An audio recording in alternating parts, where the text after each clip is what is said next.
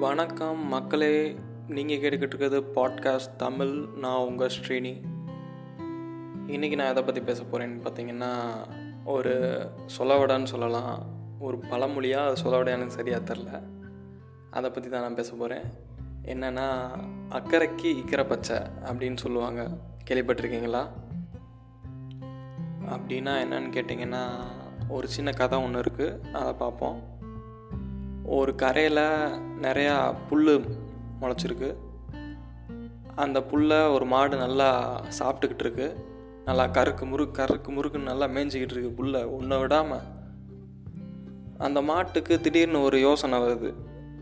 அந்த கரைக்கு எகுத்தாப்பில் ஒரு தண்ணி கால்வாயை தாண்டி இன்னொரு கரை இருக்குது இங்கேருந்து பார்க்குறப்ப அந்த கரையில் இருக்க புல் புல்லெல்லாம் அதிகமாக ரொம்ப உயரமாக வளர்ந்துருக்க மாதிரி அதுக்கு காட்சி அளிக்குது அந்த மாடுக்கு. அதனால் என்ன பண்ணுதுன்னா ஓகே நம்ம இந்த கரையை விட்டுட்டு தண்ணியிலேருந்து தண்ணியை கடந்து போய் அந்த கரைக்கு போவோம்.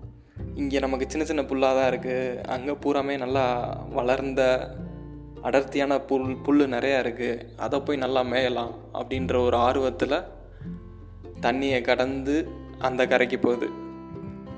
ஆனால் அங்கே போய் பார்த்ததுக்கப்புறம் அதுக்கு ஒரு ஷாக்கு என்னடான்னு பார்த்தா அங்கே இருக்க புல் வந்து ரொம்ப வளர்ச்சியே இல்லாமல் இருக்குது அப்போ தான் யோசிச்சிருக்கு பேசாமல் அந்த கரையிலே இருந்திருக்கலாம் போல் அப்படின்னு யோசிச்சிருக்கு.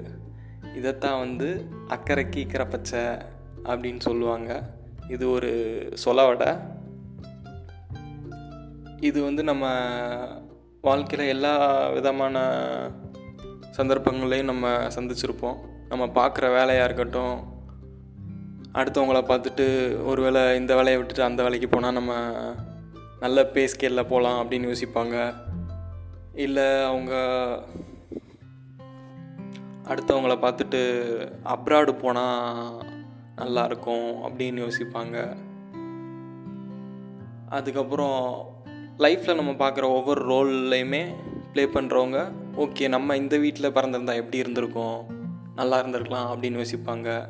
இல்லை நம்ம வந்து அவங்கள மாதிரி இருந்தால் எப்படி இருக்கும்? நல்லா இருந்திருக்கலாமே அப்படின்னு யோசிப்போம்.